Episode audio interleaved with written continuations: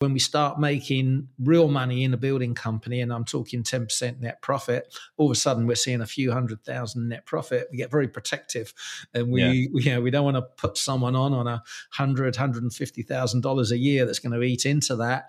But we have to, and this is where a plan comes in in handy because we can look at the effects of that further down the track and see what it's going to translate to half a million net profit.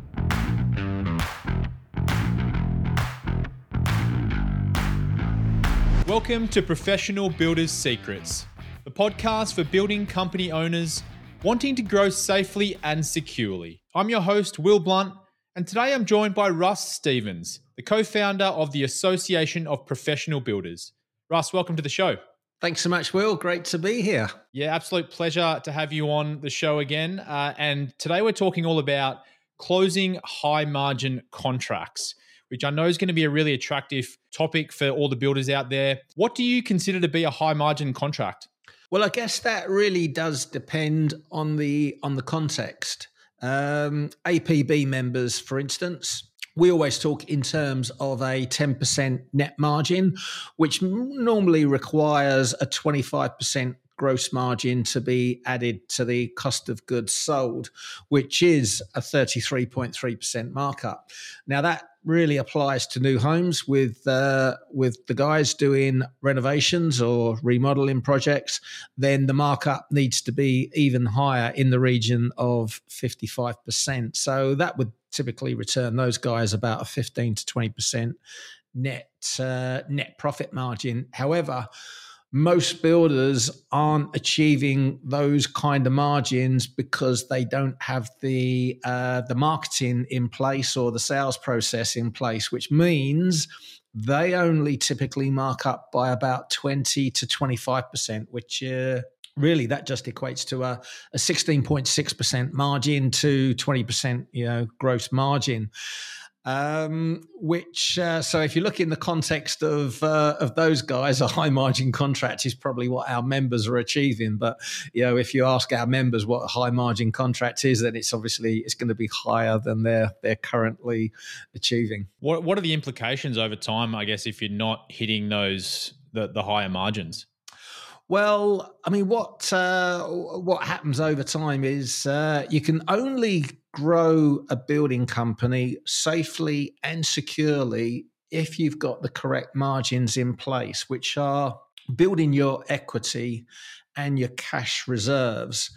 And the danger is that uh, if you don't have those things in place, you really are going to like scale up on absolute wafer thin margins which uh, sooner or later, I mean, when there's a downturn, you know, and you don't have those reserves in place, it's it's dangerous. So uh, the the implications are that uh, your your building company is going to become more and more vulnerable if you don't build your your equity and the cash reserves as you scale up uh, you know your revenue. It's interesting because I'm sure there's a lot of builders out there that are probably thinking 20 25% markup is is is good. So, do you ever get pushback from from builders about this these oh, these numbers you're talking?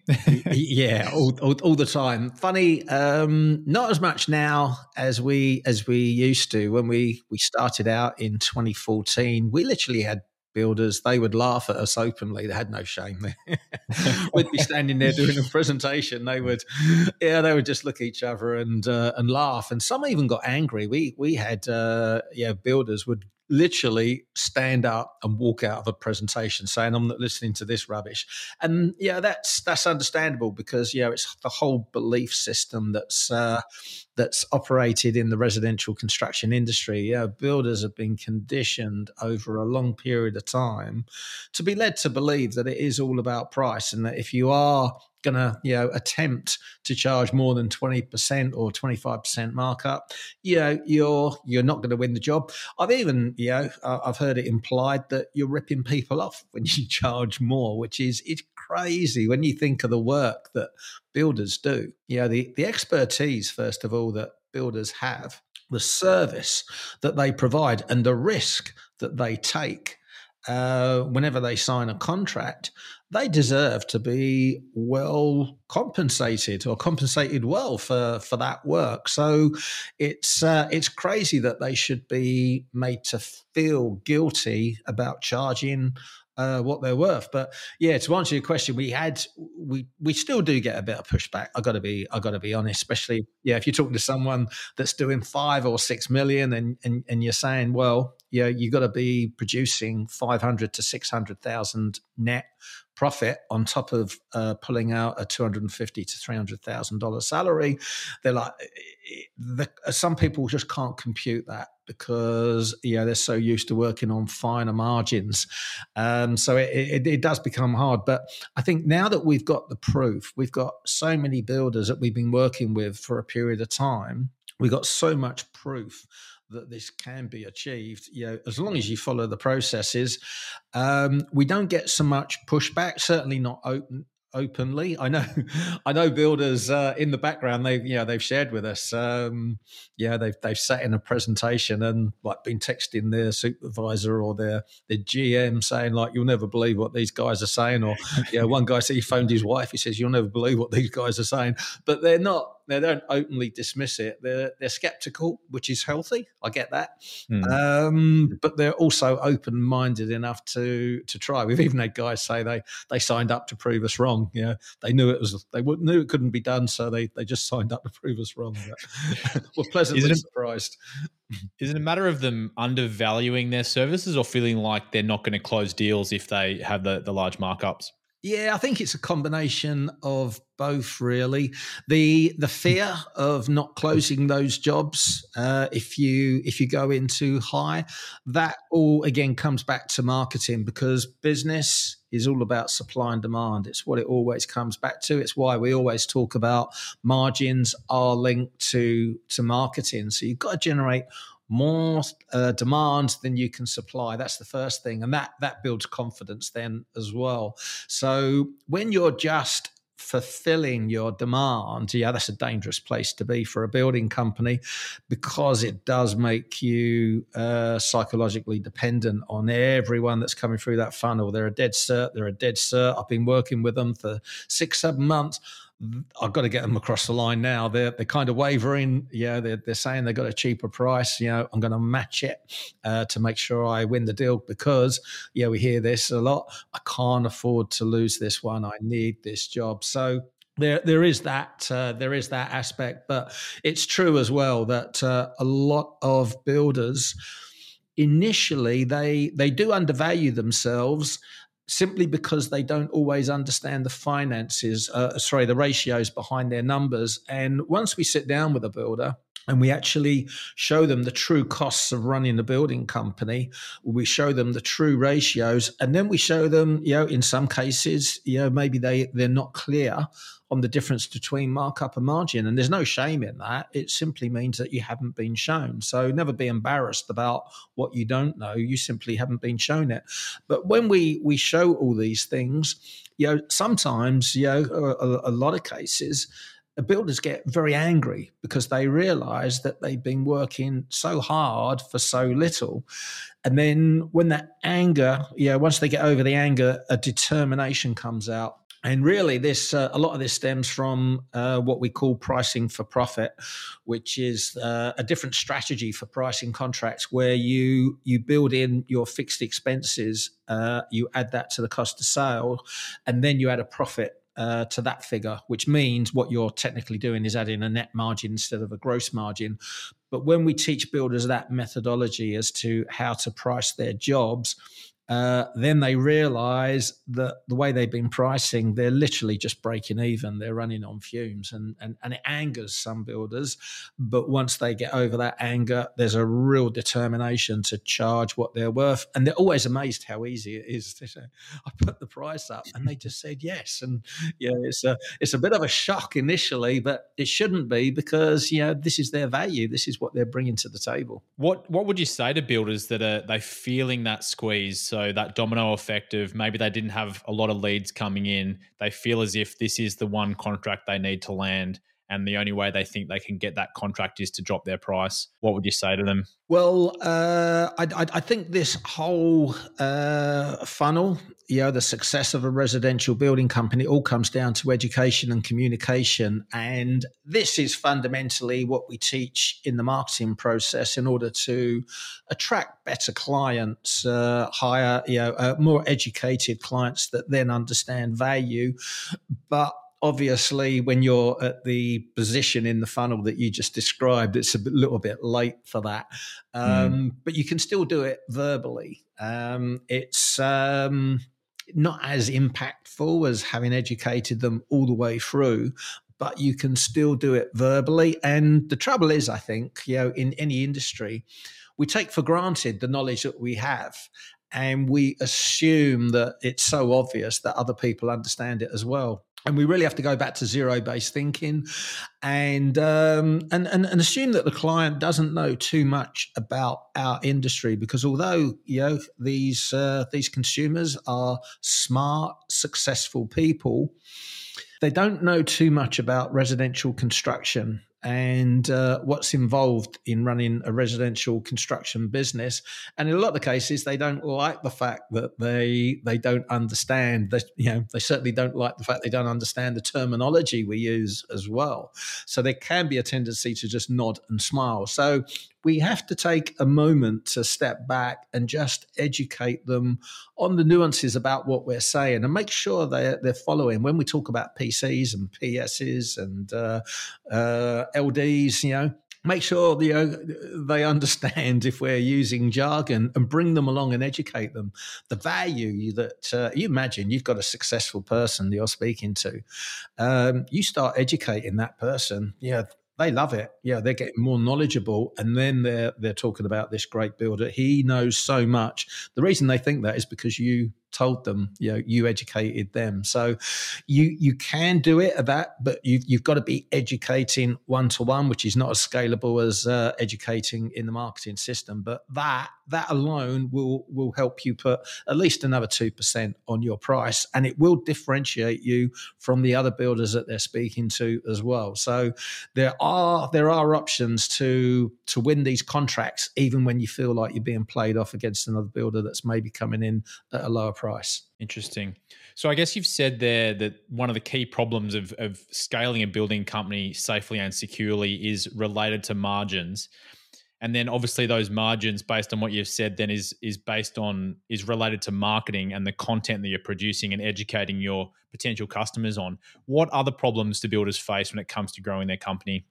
Well, I think if we start right at the beginning, we got to look at the business model because this is you know, uh, a fundamental problem for a lot of big building companies, and it's the reason why they cannot scale beyond a certain point. And it's nothing complex when I'm talking about the business model.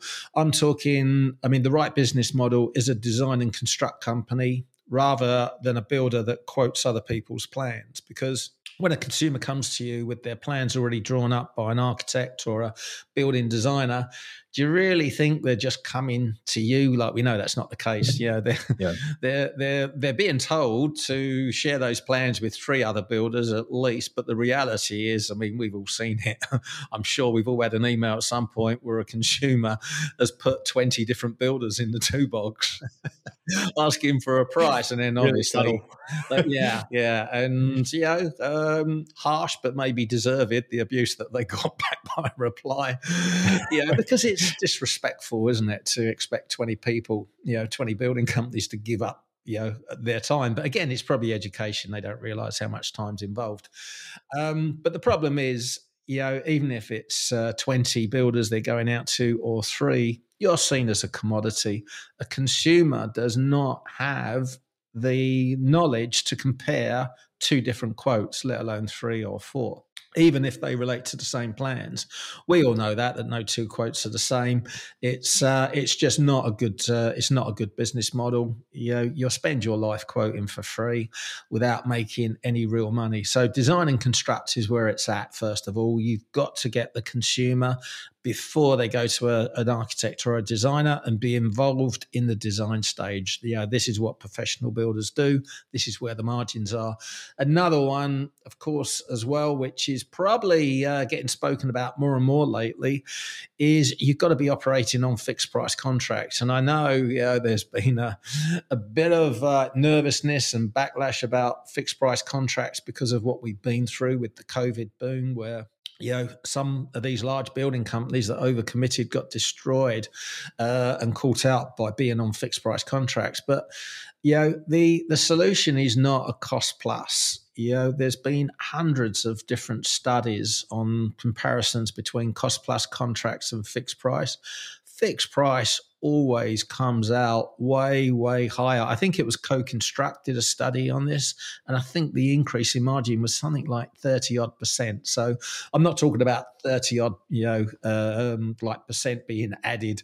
Uh, I'm hmm. talking mm. as a percentage of, um, you know, what a gross margin would being added to a cost plus versus a, a fixed price. So, you know, I get it. Cost plus contracts, they can give the um, perception of being safer for builders because they're protected.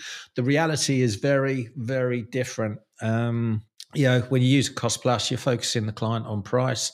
Your margins under scrutiny. It's very hard to get to the type of margins we talk about on a cost plus. You'd have to be in a red hot market um, and very good at what you do to achieve those kind of margins. It's extraordinarily rare.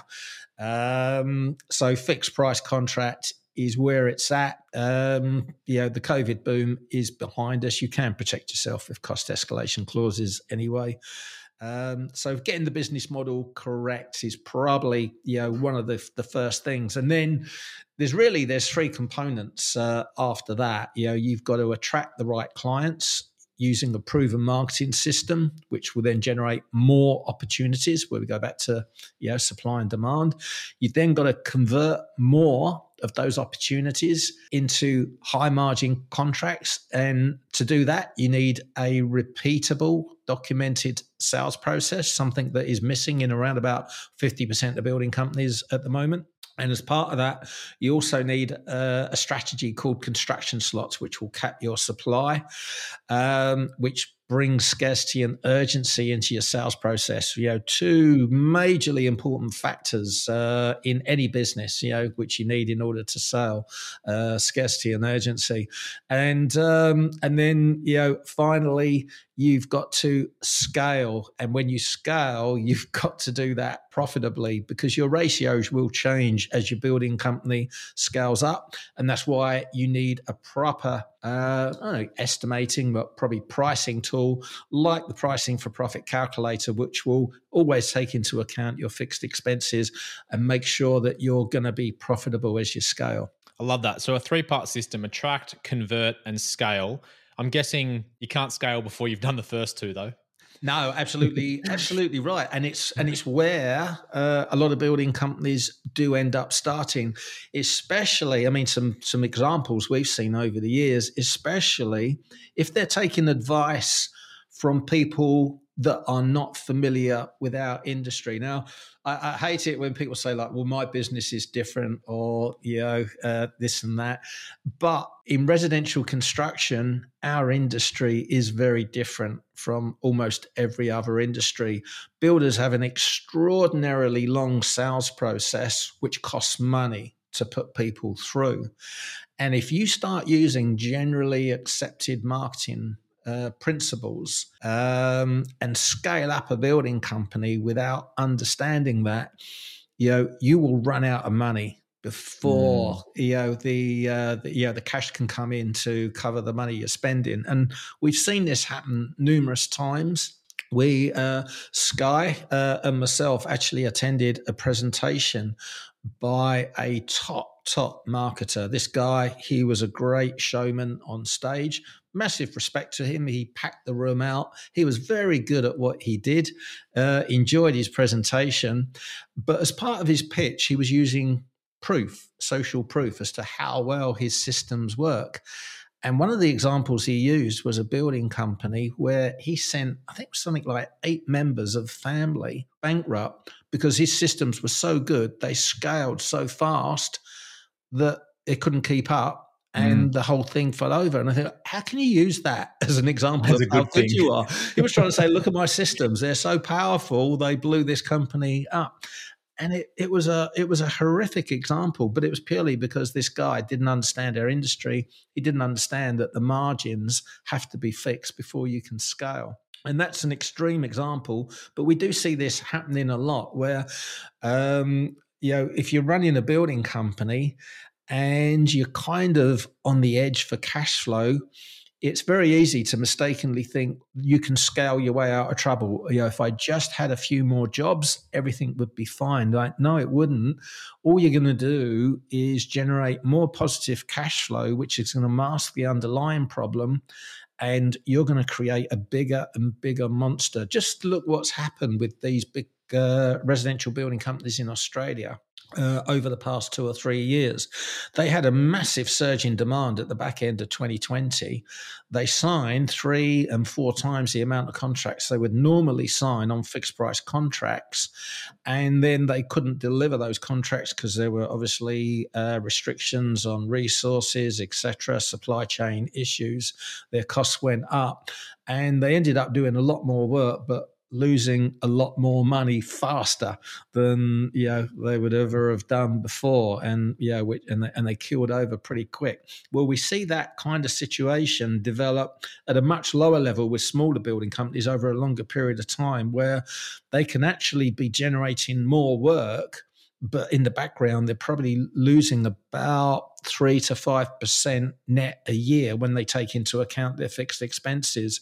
That all compounds but because they're cash flow positive, it doesn't always get seen uh, for years, especially if they're not producing accurate financials.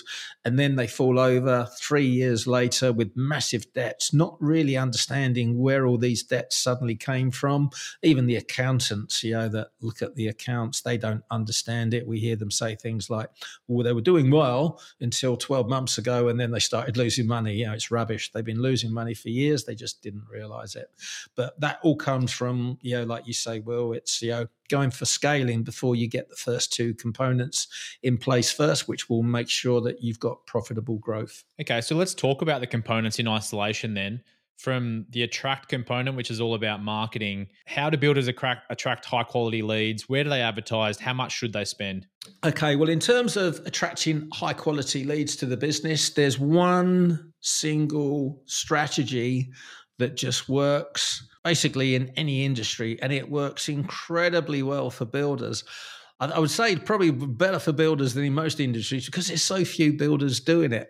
Mm. And what mm. I'm talking about here is content marketing. It's it's a lot of work, and that's probably why we don't see many building companies do it. But the building companies that do this are absolutely smashing it.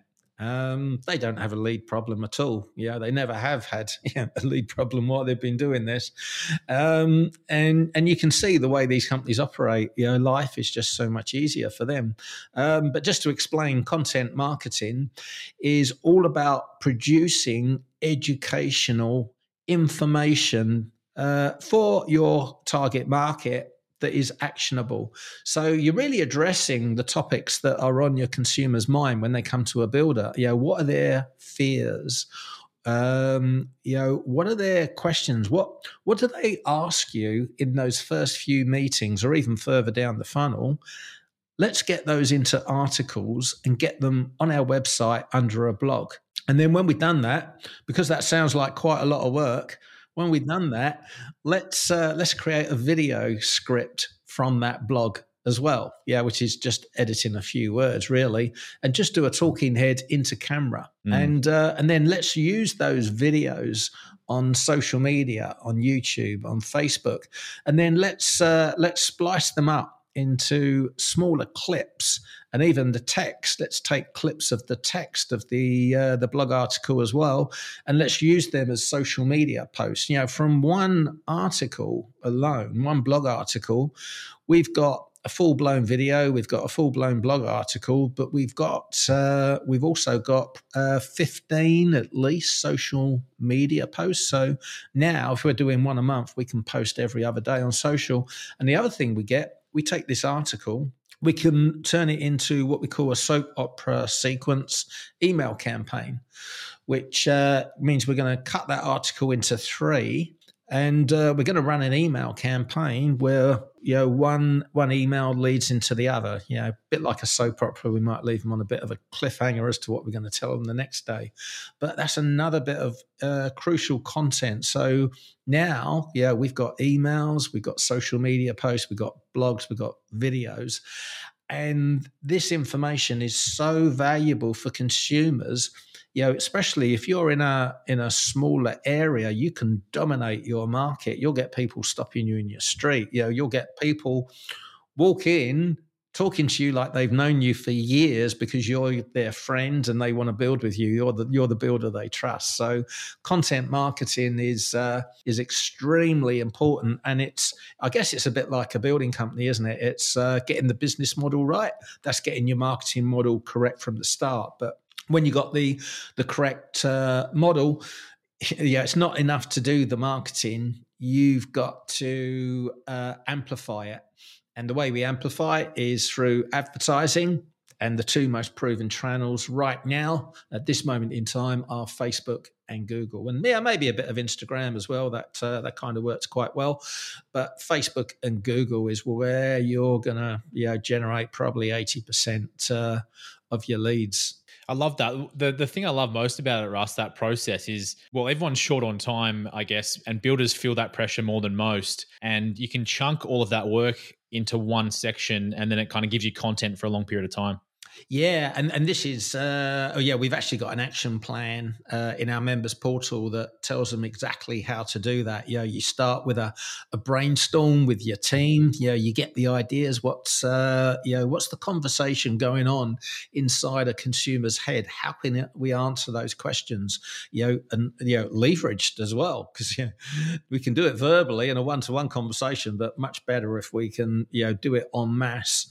Um, so yeah, we we we give them the process for brainstorming the ideas, and then yeah, just just getting those um, getting those articles written. And builders don't have to do this stuff themselves. I mean, in this day and age, it's easier than ever to um, to bring in contractors to do the work for you. You know, as a builder, you've got all this knowledge, but you don't necessarily have the copywriting skills to write it in the best kind of structure. So engage a copywriter. And what they will do is interview about you about these topics. They'll know the questions to ask to, to bring together a top quality structured article. And we'd probably recommend doing about 12 in a block because, uh, like you say, this really leverages your time. Um, so you get your copywriter in, they create all the the structure, and then admin team well, I mean, I, I guess next thing, get a videographer in to actually film. I mean, you can do it on your phone. That works, yeah, pretty good. But yeah, you'll want to get more professional year on year. So, you know, we we like to see builders go into a studio and record this uh, properly. So yeah, the videographer is going to film it. They're going to do all the editing again. Yeah, it's uh, it's protecting your time. And then of course now you've got your your blog articles. You've got all the content. is purely an admin uh, job now to uh, to schedule that out for the next year. And yeah, what you got the next year? You've got social media going out every other day. You've got uh, an email campaign of three emails once a month. You've got a blog that you can release every month. You've got all these videos that you can put on YouTube once a month. It's uh, yeah, you've got a phenomenal bank of uh, of content, which I guarantee, yeah, if you do this it will transform your business. And and I guess the other good point, probably worth just mentioning, it's like you know, you, in case you're thinking, well, yeah, but where do I start? Where do I find these people? Yeah, APB, we've got them all for you under under rewards. Um, yeah, you don't even have to be a member to you know to to see the partners that can do these services. But if you are a member, obviously you get cash back uh, as well, so it's even more beneficial. But yeah, I would say um, 168 hours a week we're all the same. We've all got limited time, but if you want to do more with your business, you know, you don't always want to work longer and harder. Bring other people in, buy their time, and uh, and and bring other people in. Yeah, exactly. And then it can it literally be a day or two of your time, um, which produces content for the whole year. Sounds amazing. Yeah, highly leveraged uh, yeah. actions. That's what we want to be doing. Yeah, absolutely. So you mentioned that you want to amplify the content you create using Facebook and Google Ads. How much are builders spending on advertising? Okay, well, um, I'm going to create a bit of a shock here. 3% of your revenue or your target revenue, I should say, that should be what you're aiming to spend. So, uh, just to clarify that, if you're maybe you're at $3 million a year revenue, but you've got a plan to go to 5 million in the next year, we're talking 3% of 5 million. So a 150,000 on your marketing and advertising. So not just purely the advertising, because you know you you, you could allocate some of that to your marketing mm. as well. Um, but these are the kind of numbers that we're we're talking about. The only thing I would say on that is be careful who you engage to spend that money because it's not just a case of okay i'm at 3 million i want to go to 5 you know these guys said i've got to spend 3% to get there i'll spend 3% careful who you engage. Um, you know, they've got to understand our industry. If it's a marketing agency, yeah, they've, they've got to have experience in service based business. But our data proves that the builders that spend more on advertising have a higher gross margin and more importantly, a higher net margin. And the reason that's important is because, yeah, you can spend more money and create uh, more demand for your services and you know increase your gross margin but yeah if you only increase your gross margin by say 1 or 2% and it's costing you 3% your net margin is going to be lower but our data proves that not only do these guys that spend more on advertising have higher gross margins it translates all the way to net margin even by yeah when they spend all that money which is incredible yeah and i think what you'd underestimate is the intangible benefit of the credibility that the builders are building through all of that content they're getting out there. So when it comes to that question of um, price, they're the expert now. They're not like they're not just someone else they're shopping around to quote for. Yeah, the intangible. Um, oh, there was a quote, wasn't there, years ago? It must have been back in the uh, the 30s or the 40s where someone said uh, half of my advertising spend is wasted. However, I don't know which half. And as marketers, we are, we kind of laugh at that now because we're in the digital age and we can track everything, or so we think.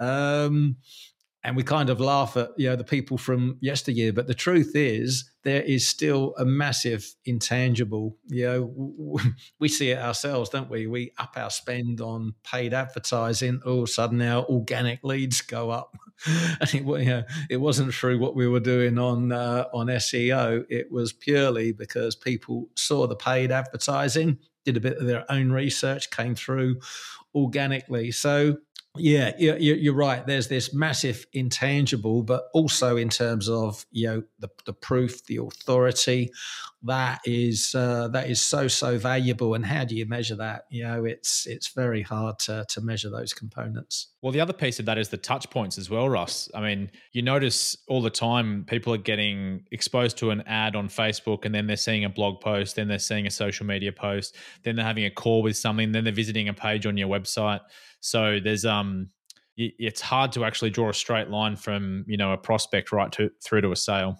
Yeah, I mean, there's the the seven eleven rule, which uh, which is um, seven hours and 11 touch points uh, that we always trying to keep in mind, you know, because you can sometimes you can do a lot of work in marketing, you know, and, and even as a builder, you know, you're, you might get someone to a meeting and spend an hour and they're still not quite sure. And it, it can feel frustrating, but if you constantly think 7 Eleven, you know, you're just trying to get them further down this path and it's an ongoing process. And yeah, the 7 Eleven is a, a proven rule of what it takes for someone someone to make a buying decision.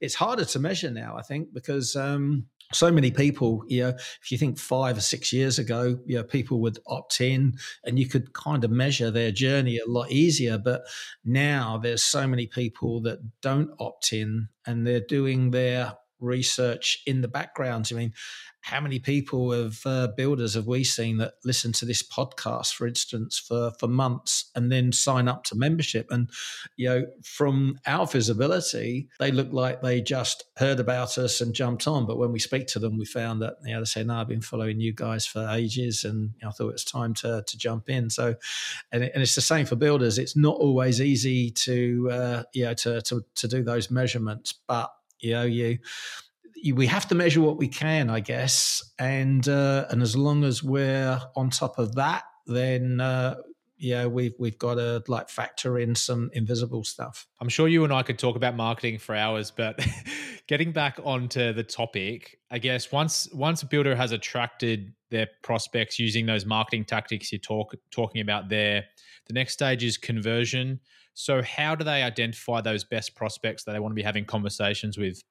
Yeah, look, that that's so so important, um, and it's and it's a difficult thing to do when you don't have an abundance of opportunity because we become a little bit more desperate, don't we? Um, you know, if we've only got like three opportunities, we are we're going to try and close them all. But we, you know, the the problem is we can end up trying to fit a square peg into a round hole. So it's very important that um, what we're talking about here, here really is the sales process now and it's very important that we have a structured qualifying process at the beginning of our sales process. And that starts with seven disqualifying questions. And these are closed questions, they're completely emotionless and they are firm disqualifiers if the consumer gives us the the wrong answer basically or the answer that we don't want yeah we're talking about things like land do you have land? If the answer is no, they're not qualified. They can't build if they don't have land. You know, we can't get emotionally attached to someone. They're going to sit on our database. They're still a prospect for the future, but they're not an, an opportunity right now. Location if they sit outside our footprint, again, you know, there's no point. You know, we're, we're not going to make that one work. You know, what type of build are you looking to do? You know, if we specialize in high end custom homes and they're looking to do a renovation, our business model doesn't suit that type of work. It won't be profitable for us to take that job on.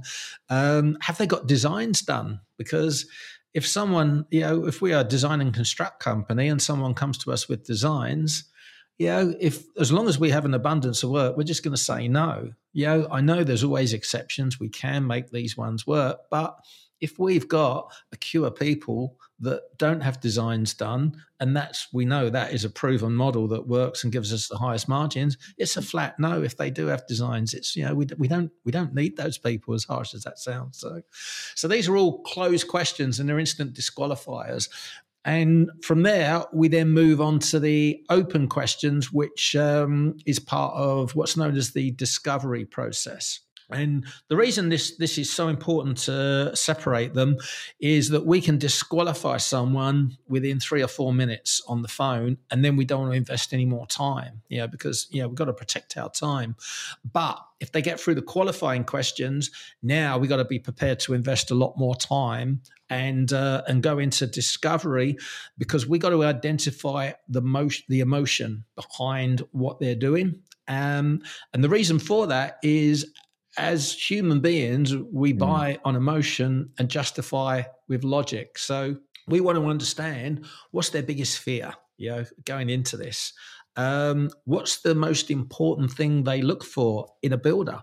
Uh, have they built before? Yeah, what did they enjoy about the process? Now, all this is golden intel that we are going to use in the future um, when we deliver the contract proposal, probably along the way as well, but in the contract proposal to close the deal. But other intel like you know the family, you know the names, and you know what they do for a living. This is all good intel that we're going to use to to build that rapport on the way through the process. But there's a lot of gold that we've got to document, which is why we have to use a CRM to keep all this information logged, and um, all of those things we learn, you bring that out in the contract proposal, you're taking it away from a logical decision, which is a, a, list of inclusions and the price, to an emotional one because we're going to build out the contract proposal in a slightly different way that taps into the emotion. So that first part of the uh, the, the the process is really really important. The qualifying.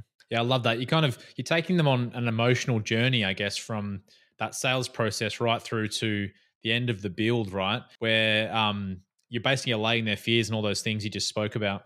Yeah, yeah, and, and, we'd love it to be a tick and flick, wouldn't we? I even heard of uh, a salesperson in a display home, basically like had a had a, a clipboard and a checklist, like yeah, these are all yes and no's. Yeah, it doesn't work like that when you're selling high ticket items. yeah. So how then do you close them? So you've got you've done the discovery, you've got the information, you've qualified the fact that they they don't meet any of those disqualifying criteria. What happens next? Well, I guess there's uh, there's two ways you can do it. You can do it the like the old school way, yeah. Which, if you're good at sales, um, yeah, this will probably work for you, where you you basically ask for the sale, know, the the consumer will come up with an objection because it's a knee jerk reaction. It's what we always do. Suddenly, we're being asked for seven, eight hundred thousand dollars or more. Know, I need to think about that. That's a that's an objection. It's a knee jerk reaction. The best salespeople amongst us can overcome that objection and get the sale. But you know, most most most of us aren't built like that. So the the way that I would recommend do it is through construction slots. And construction slots is simply taps into the supply and demand formula. So if our building company is set up and geared to do, say, 12 homes a year, for instance, that would be one opening, one starting slot per month. So we get that mapped out. And then our goal is to try and get twice as many people to the prelim stage as we have construction slots. So, yeah, 12 a year. We're looking to get 20, we sign up 24 prelims over the year.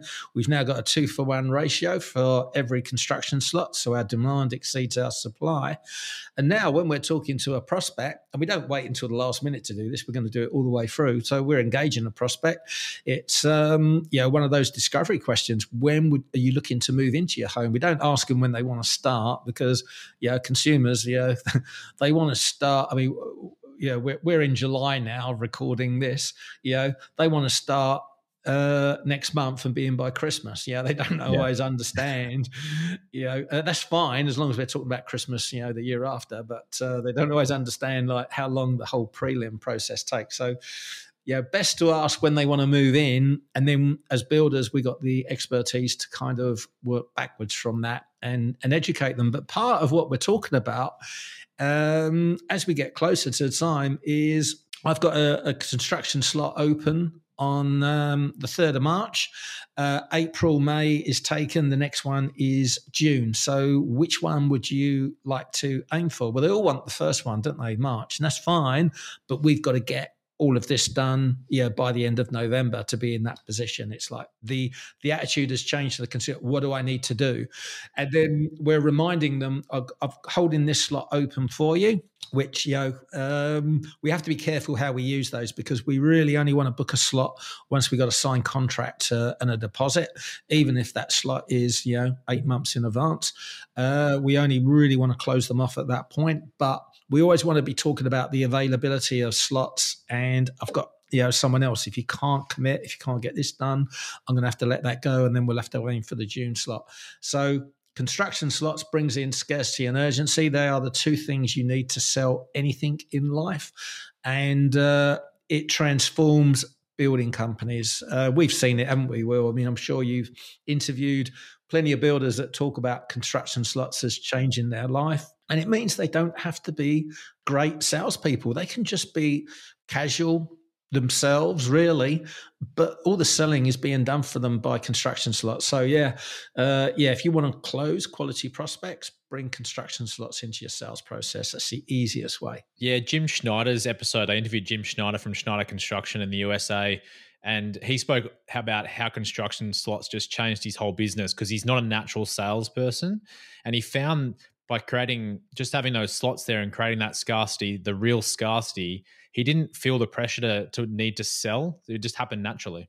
Yeah. Yeah, yeah. It's it's phenomenal. It's um, yeah, it's a great great process to implement. Okay, so you've attracted the leads. You've built uh, so you've you've had those discovery questions with them and then built the construction slots so you've kind of created that scarcity and you're starting to really hum along as a business at what point can you scale safely and securely?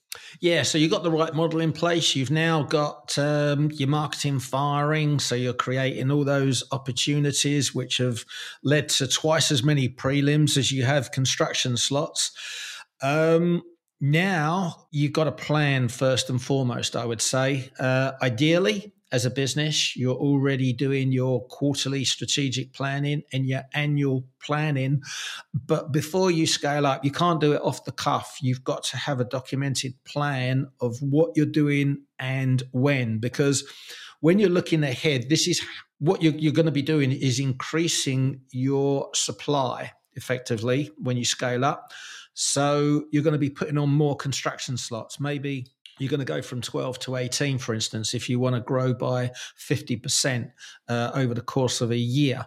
So you put that into your business plan. Now we know exactly when the revenue is going to be coming in. Uh, which means we also we know when we need to put more supervisors on so we can put that into our budget but before that we need to be scaling up our marketing you know here um, and then we got to be making sure, well, can our sales resources handle these extra leads and turn those into contracts? Maybe we need to put another salesperson on.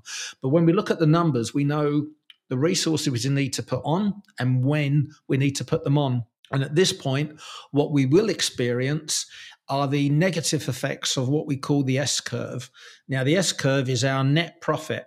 And as we scale up, you know, in an ideal world, it just goes up like that. But the reality is it, it follows an S because we put these extra resources on, which, you know, increase our fixed expense ratio, takes our net profit down. And uh, in order to get us to the next step, so we get a series of S's.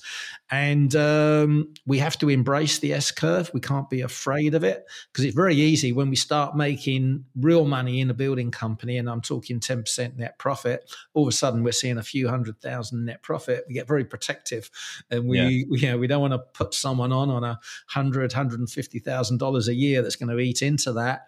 But we have to and this is where a plan comes in in handy because we can look at the effects of that further down the track and see what it's going to translate to half a million net profit etc so yeah we've got to we've got to have a plan and then we've got to execute the plan that's when we scale so how do you embrace the S curve then? You've worked so hard to to build that net margin and get it up to ten percent, and now you're talking about eating into that so you can scale.